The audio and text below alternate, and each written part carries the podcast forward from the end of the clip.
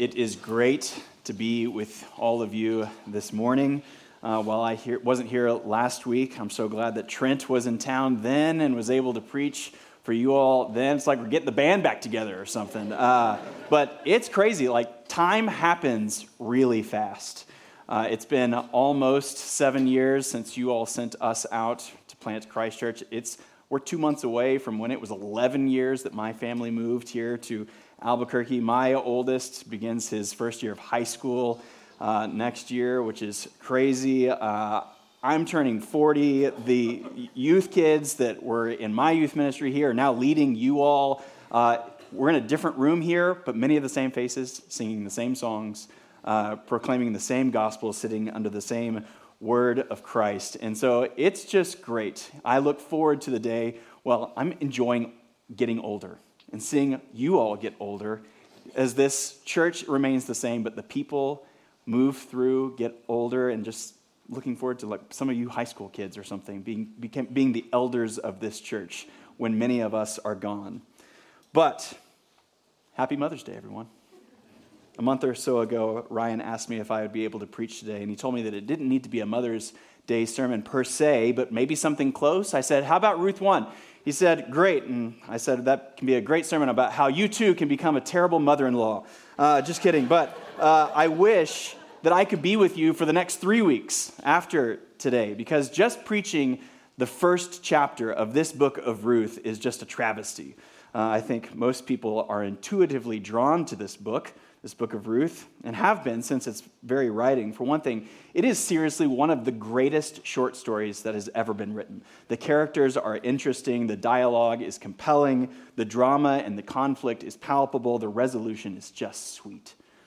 But also, and I know, believe it or not, Ruth is actually a story about Jesus. Just like with Genesis or Exodus or Joshua or 1 Samuel, the entire Old Testament sets the stage. It sets the lighting, it sets the props and the sound just right for the main character then to walk onto the stage. If we merely focus on the main character, that's, that's better than nothing, but we will absolutely better understand what he is doing and who he is if we understand the setting that he walks onto. You guys are going through Matthew right now and you will know and understand and believe and trust Jesus more the more you understand and appreciate Ruth. But then also, to paraphrase one Ruth commentator, most of us live in the book of Ruth, not in the book of Exodus. That is, we do not gather miraculous manna from heaven every morning and then walk through parted seas. We rather live by faith in God's ordinary providence, meaning we, like Ruth, likely don't see the astounding, the unmistakable miracles in our lives, but if we are careful, if we are observant, we can see the astounding and the miraculous provision of God in our lives. We need stories like Ruth to lift our gaze from the immediate good or bad circumstances in our lives. Or to put it another way, one question Ruth seeks to answer along with the rest of the Bible is this Is this life ultimately a comedy or a tragedy? Meaning, like in the classical sense, is this life, is the story of humanity a story with a good and happy ending or a dark and a tragic ending? For the characters living in this story, in the book of Ruth, oftentimes also for us, it is not altogether clear what the answer to that question is. Is this life, is existence a comedy or a tragedy? And so Ruth helps us helps to remind us that the story of God is actually a comedy.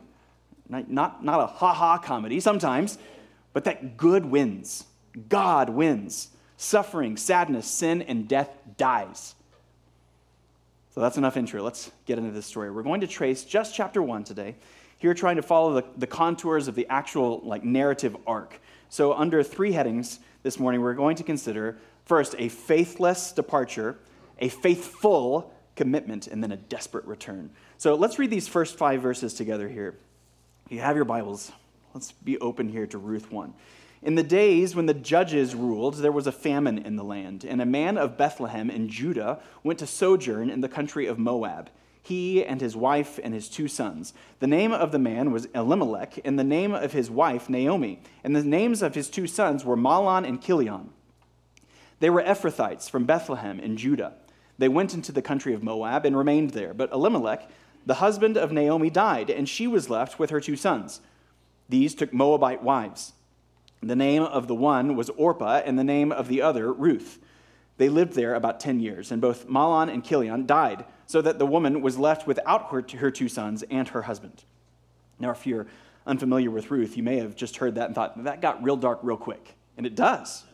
Maybe you remember, if you're remembering Ruth and you, Ruth and you think about it and you remember all of the like sentimental sweet things that come later in the book in the later chapters but you may have forgotten the beginning. Maybe you've heard that this is a sweet story and perhaps a sweet love story one of the best love stories in the whole bible and then you open up this and you're like this gets really heavy and it does. In verse 1 we read that this is in the time that the judges ruled. This isn't just a once upon a time or there once was a man from nantucket introduction or something. We're not sure when ruth was written likely either in the time of David or in the later times of Ezra and Nehemiah when the people had come back into the land out of exile from Babylon. But verse 1 is telling us it's not just once upon a time, but rather back in the time when was the absolute bottoming out the moral of the moral history of all of Israel. Back in the time of the judges. In the time of the judges, if you read the book of Judges, it is really hard. Over and over and over again, we read in the book of Judges, in those days there was no king in Israel, and everyone did what was right in his own eyes. And that is exactly what that book is about. It's about evil, about wickedness, about violence. In fact, if you flip back one page in your Bibles, you'll see that that is the very last verse of the book of Judges. In those days, there was no king in Israel. Everyone did what was right in his own eyes. So that's the setting, the moral bottoming out of Israel. And not just that, but even the lo- location of Ruth, verse 1. In the days when the judges ruled, there was a famine in the land, and a man of Bethlehem in Judah. The word Bethlehem itself means house of bread. Beth or Bet means house, and Lechem mean bread. The house of bread is where these people are living. So even though there is a famine in the land, the man, we find out, his name is Elimelech, he leaves the house of bread, the house of food, to find more food. And he leaves with his wife and his two sons. Now, ordinarily, who could blame him?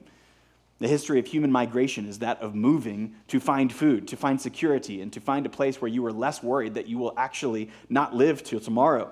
But for these people, should they have moved? Should Elimelech have led, led his people out of the house of bread?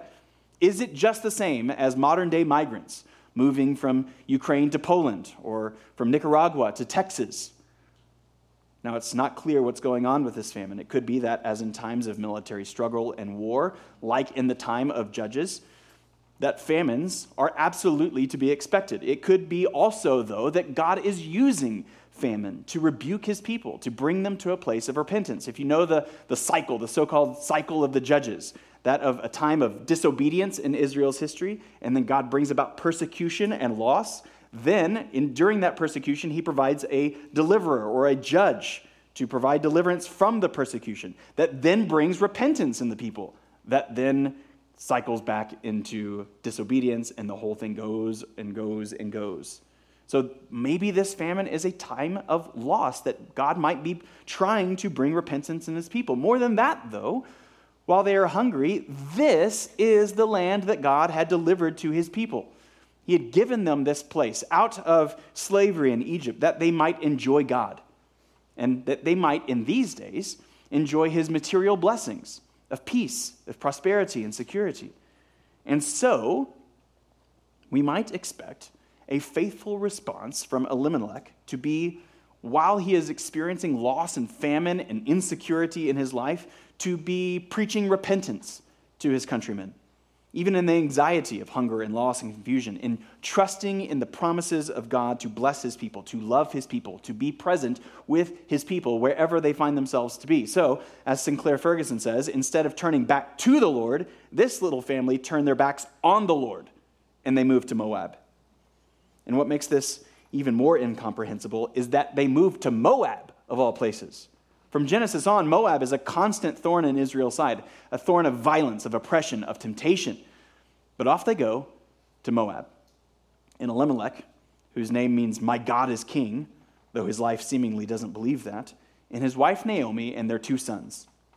But even though they absolutely should have stayed in the land, we could maybe even be a bit more understanding if they just left the land and went to Moab for like one harvest season one growing season, one season to see what might happen if God might provide more food next year or something. But at the end of verse 2, they went into the country of Moab and remained there. They set down roots.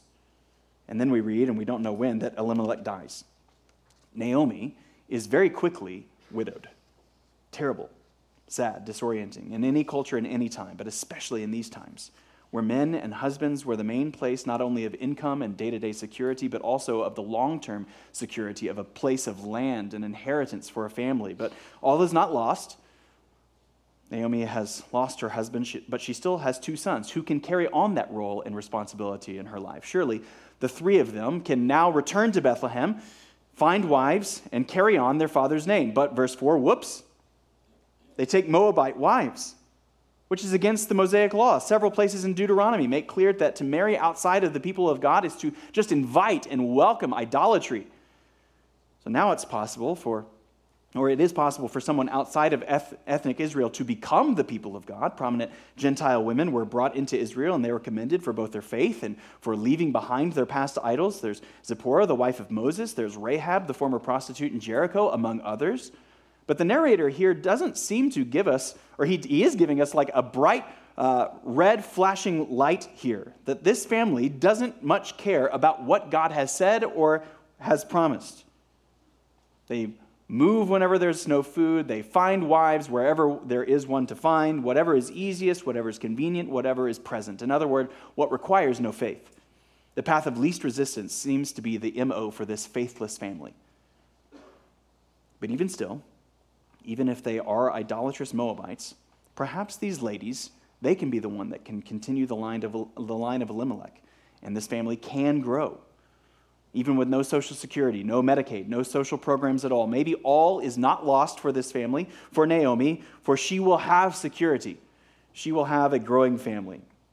And these wives are named Orpah and Ruth. These the two boys, her two sons, marry these two Moabite women, women, and another flashing red light at the end of verse 4. They lived there about 10 years. They have not returned to the land. And then, with no explanation or reason given in verse 5, and both Mahlon and Chilion died, so that the woman was left without her two sons and her husband. Now, Naomi really has nothing. Again, for a woman in any time and in any culture, this would have been absolutely emotionally devastating. Her husband has died one son dies, then her second son dies. Three funerals of her closest relationships, perhaps her closest friendships in the entire world within a span of at least 10 years, maybe in a time more compact than that. This is a familial nightmare of the highest order. Devastation and loss that most of us could only imagine. But again, on top of all of that, now Naomi is unbelievably vulnerable. She is facing the remaining years of her life, in which she is likely now probably somewhere in her 40s. She is facing the rest of her life of in fear, of hunger, of destitution. She is vulnerable and at a place of loss. But let's keep following the story. Well, it seems like all of these deaths and loss might be the moment of crisis and a moment of climax of the story. It actually isn't. The, the narrator just sets up this entire thing, these first five verses, just, just as just kind of like giving us the setting. It's actually not much a place of much tension in the story. All of this is just setting the stage for the moment of actual tension waiting to be resolved. And so, if we've considered a faithless departure, a faithless family just moving along the, the path of least resistance, all of this is now moving towards the opposite of that faithlessness to faithfulness. Let's now consider a faithful commitment. In verses 6 and 7, we find out that the famine is over. And the narrator gives us a subtle hint at the theology at work in the background of this book. It's not just that it started raining and that people weren't starving anymore, but that Naomi had heard in the fields of Moab that the Lord had visited his people the Lord had come and he had given them food. God had returned to his people to provide for them. But again, if only the material, if only the path of least resistance is at work here, then that is what is prompting Naomi's move. She only now wants to move back to Bethlehem because she's heard there's food there. But then we've got some amazing dialogue here beginning in verse 8. Naomi said to her two daughters in law, Go Return each of you to her mother's house. May the Lord deal kindly with you as you have dealt with the dead and with me. The Lord grant that you may find rest, each of you in the house of her husband. These words or this word for kindly or with kindness. May the Lord deal kindly with you is the Hebrew word hesed, which means covenant love, covenant faithfulness. May the Lord deal with you with covenant love and covenant faithfulness. May God deal with you with the covenant faithfulness that he has shown to Abraham and to Isaac and to Jacob and Moses and Joshua, which is just a really strange thing to say to Moabite women, isn't it?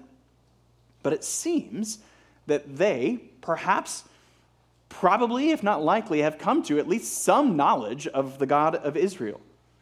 But Naomi wants them to move on, to find some level of security back at home with their Moabite families, with the Moabite people, returning to the land of Judah, to Bethlehem, as Moabite woman, women would now, with, with now zero marital, with now zero male connections, likely will not go well for them. They're likely not to find husbands. They are likely to, if they return with her to Bethlehem, to find themselves in a place of even greater social marginalization. Naomi will be lonely and destitute. Orpah and Ruth, you do not have to join me now in my destitution she is seemingly saying. But in tears, her daughters in law say, No, we will go with you. They do love and care for Naomi. But Naomi says in verse 11, Turn back, my daughters. Why will you go with me?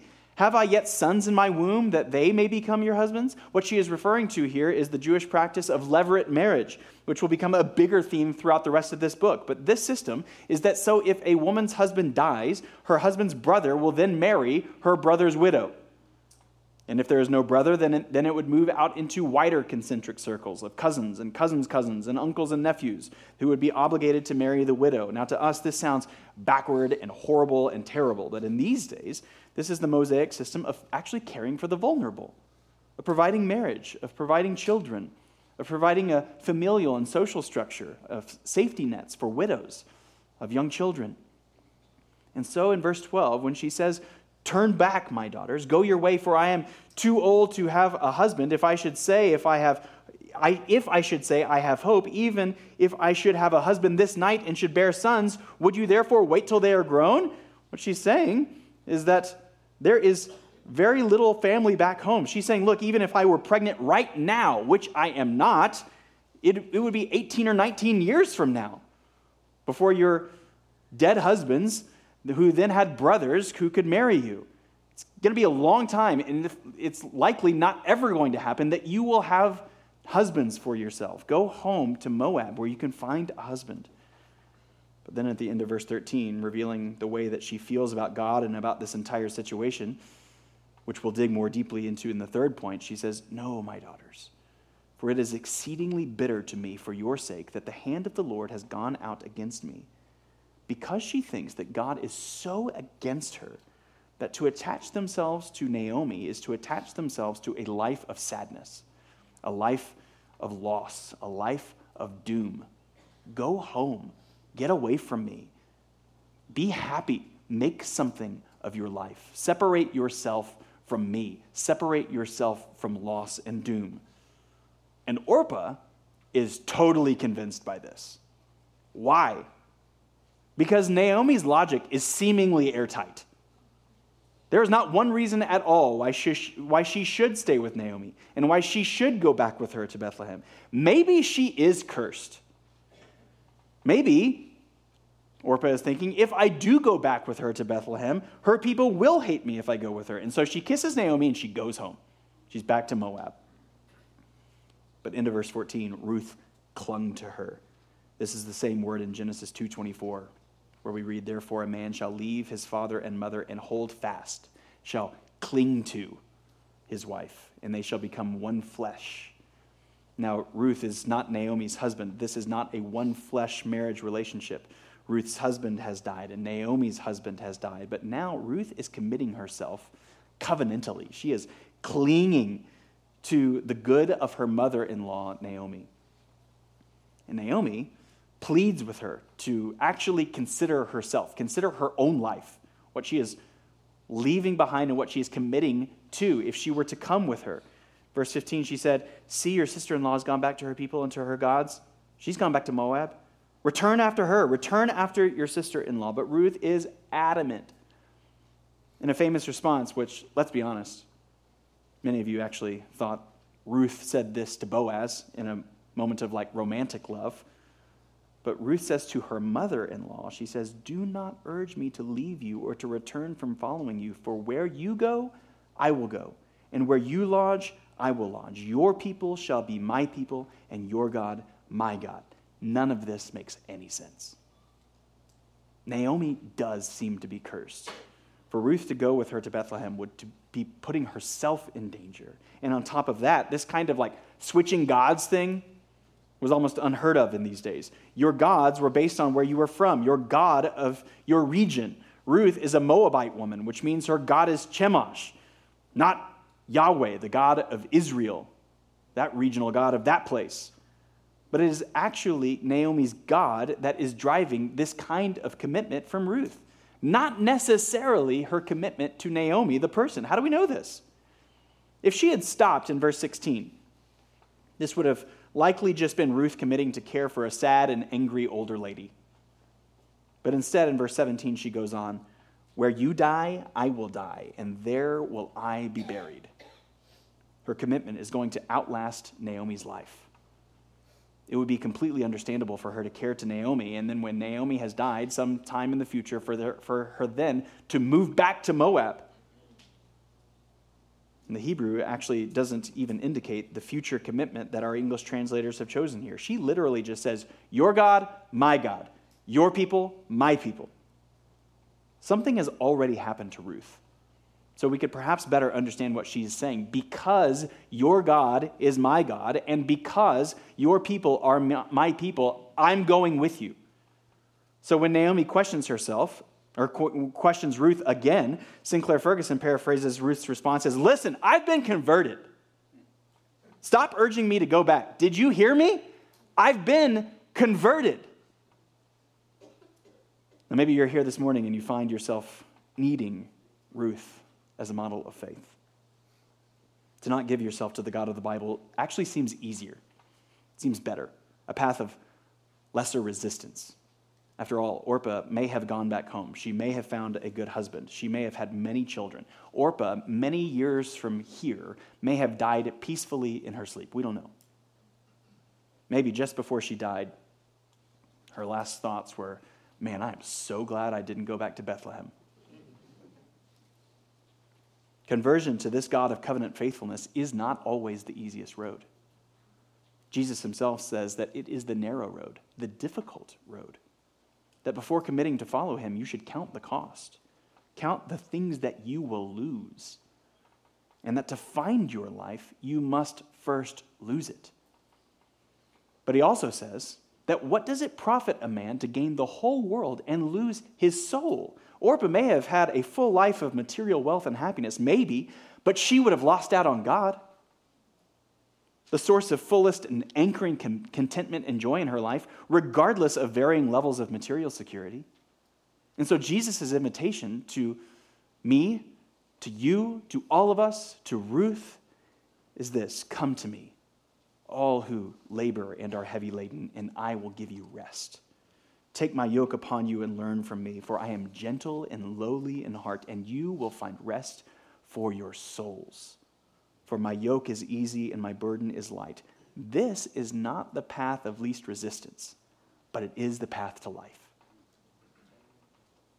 Would you consider the faith of Ruth, her commitment to the God of Israel, and say, Yes, today would be the day of decisive change for me as well? I have been converted. Stop trying to talk me out of it. Stop trying to send me home. I have been converted. I belong to the God of Israel. Of leaving behind old gods and turning to Christ who will love you and will save you. But back to Ruth. Despite one of the most beautiful and poetic expressions of faith and of love and of kindness ever spoken or written, how does Naomi respond to her? Verse 18 And when Naomi saw that she was determined to go with her, she said no more. Her response is seemingly, All right, I guess I can't do anything about her. I guess she's just going to be like that puppy who won't stop following you home. Well, let's go then. Which then gets us to our final scene of chapter 1. This last bit has actually been the music swelling climax of the chapter. This beautiful moment of conversion and of faith that kind of just ends with a record scratch at this response of Naomi. It dies with a whimper here as Naomi and Ruth embark, embark back to Bethlehem in a desperate return. Verse 19 So the two of them went on until they came to Bethlehem. And when they came to Bethlehem, the whole town was stirred because of them. And the women said, Is this Naomi? Now, everything here is plural. The two of them, they came, they came. The town was stirred because of them, of Naomi and Ruth. And then the women said, Is this Naomi? Ruth is like invisible. It's been at least 10 years, so undoubtedly Naomi's life and the absence of the three men in her life makes the women really curious. There are many questions I'm sure they have. What happened? Where have you been? But none of the questions are, and who's this? And Naomi doesn't make any effort to explain either. She doesn't say right away, Here, meet my unbelievable daughter in law. She is a Moabite, but get this she has left her gods and she has aligned herself with the God of Israel, with our God, with our people. Welcome her. None of that. All she says is, Don't call me Naomi, call me Mara. And we haven't talked about Naomi's name yet, but Naomi means pleasant or sweet. So when the ladies say, Is this Naomi? they're literally saying, Is, is this sweetness? Is this sweetie pie come back to Bethlehem? Naomi says, Don't call me sweetie pie, call me bitter. This isn't the first time that we've seen this word Mara or bitter in the Bible. In Exodus 15, immediately after God delivers the people through the Red Sea, they come to a water source and they call it Mara. They call this water source Mara because the water there was bitter. Naomi is saying, That's me. That's Mara. I am bitterness. For the Almighty has dealt very bitterly with me. The first word that she uses of God is the Almighty. She doesn't use the covenant name of God, Yahweh, that we often see with like the small uppercase caps in our English Bibles. Though she will say that. She will call him that later. Or even she doesn't use the word Elohim for God. She just uses the title, Shaddai, almost detaching herself from, or in him, from his character.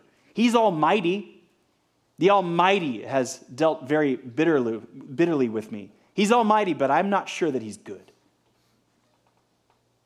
And even when she does use the covenant name Yahweh, which we again can see in our English Bibles in verse 21 as Lord with all caps, she's almost accusing him, right? In verse 21, I went away full, but the Lord has brought me back empty.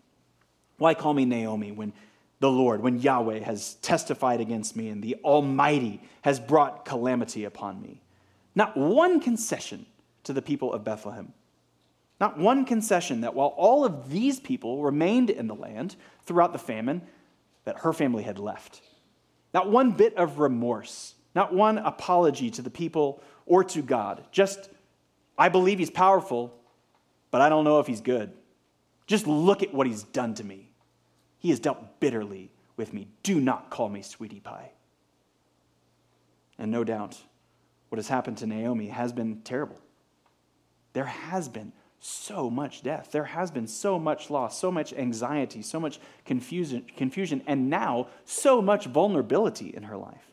But all of it has turned her even further in on herself. Naomi is not the only widow standing here, is she? Ruth has lost everything in her life too. But she has done so without anger, without accusation against God? Because does God need to be accused? Is God evil? Is he just the Almighty, but not the God of love?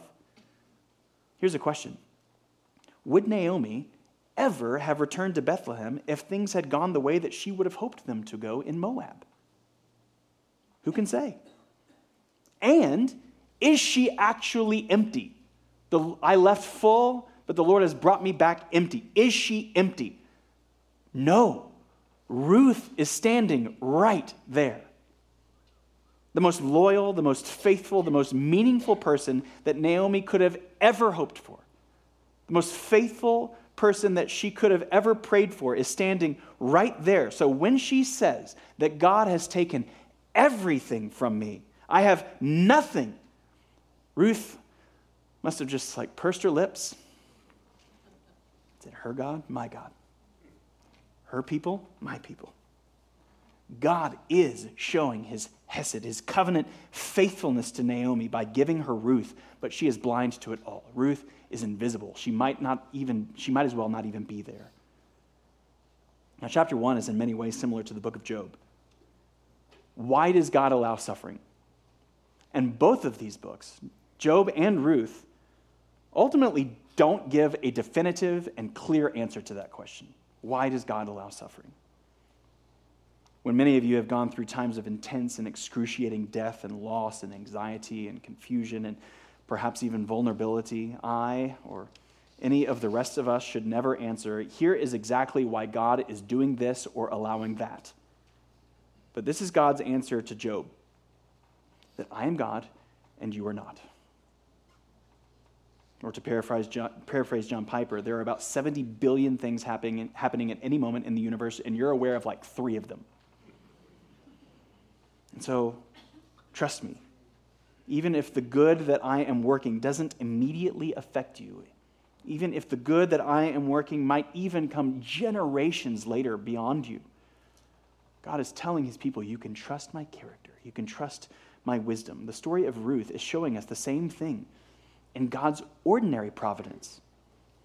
That if God is only a God of almighty power, then he is not a God to be worshiped or loved, only a God to be feared, to be placated. And if we only stop in Ruth 1, then maybe that's the case, though we have already begun to see God providing.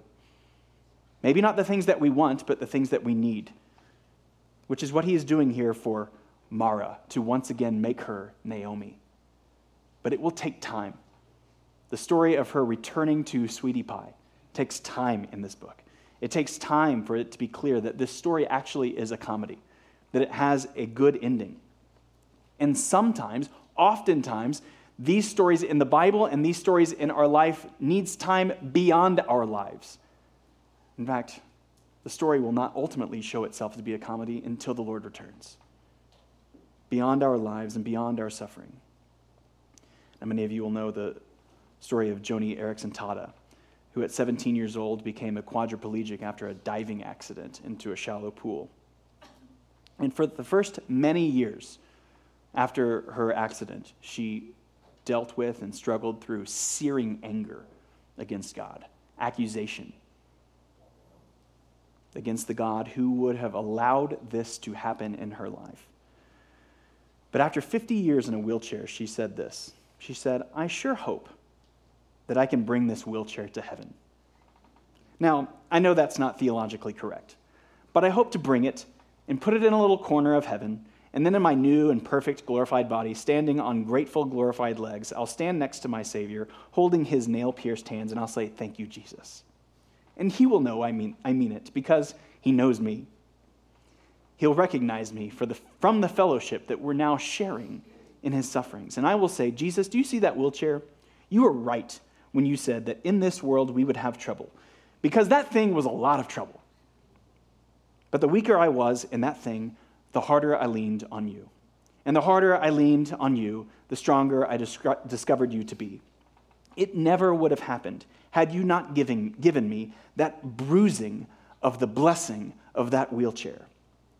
Then she says, The real ticker tape parade of praise will begin and all of earth will join in the party. And at that point, Christ will open up our eyes to the greatest fountain of joy in his heart for us beyond all that we have ever experienced on earth. And when we're able to stop laughing and crying, the Lord Jesus will really wipe away our tears. I find it so poignant that finally, at the point when I do have the use of my arms to wipe away my own tears, I won't have to because God will.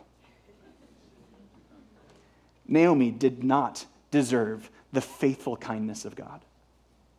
The question of Ruth 1 is not why does God allow bad things to happen to faithful people, but why does God provide good things to faithless people? What a good God to show his faithfulness to Naomi by giving her Ruth.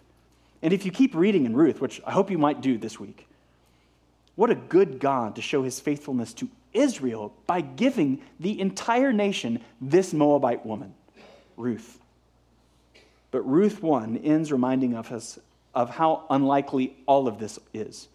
Verse 22 Naomi returned, and Ruth the Moabite, her daughter in law with her, who returned from the country of Moab. Like when you read that verse, you're like, yes, we understand that a Moabite is someone from the country of Moab. You're being a little repetitive here, Mr. Narrator. But the narrator does not want us to forget who Ruth is, where this story has come from, and where this story is going.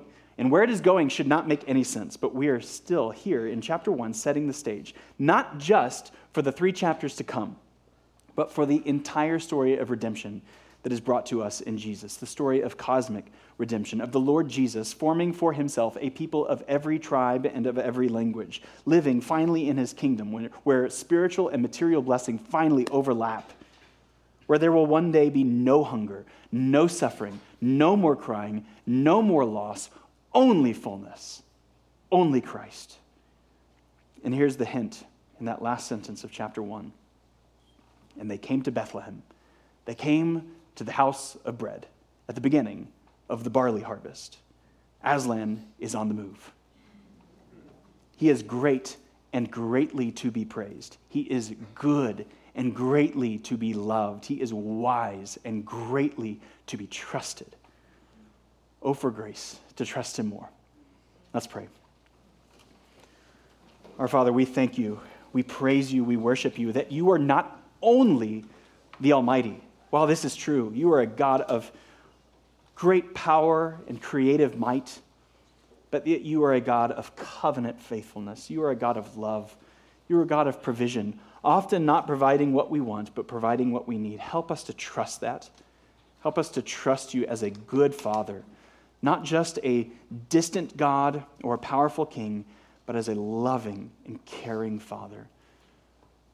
We're so thankful for this book of Ruth. We are so thankful for the godly and faithful uh, model of courage and of faith that you have given us in your servant Ruth. And we pray that we, as we are looking to her, we might look beyond her to the work and the person of Jesus, who has lived and died in faithfulness for our faithlessness. And we pray for all these things that we might know and trust him more. In his name, amen.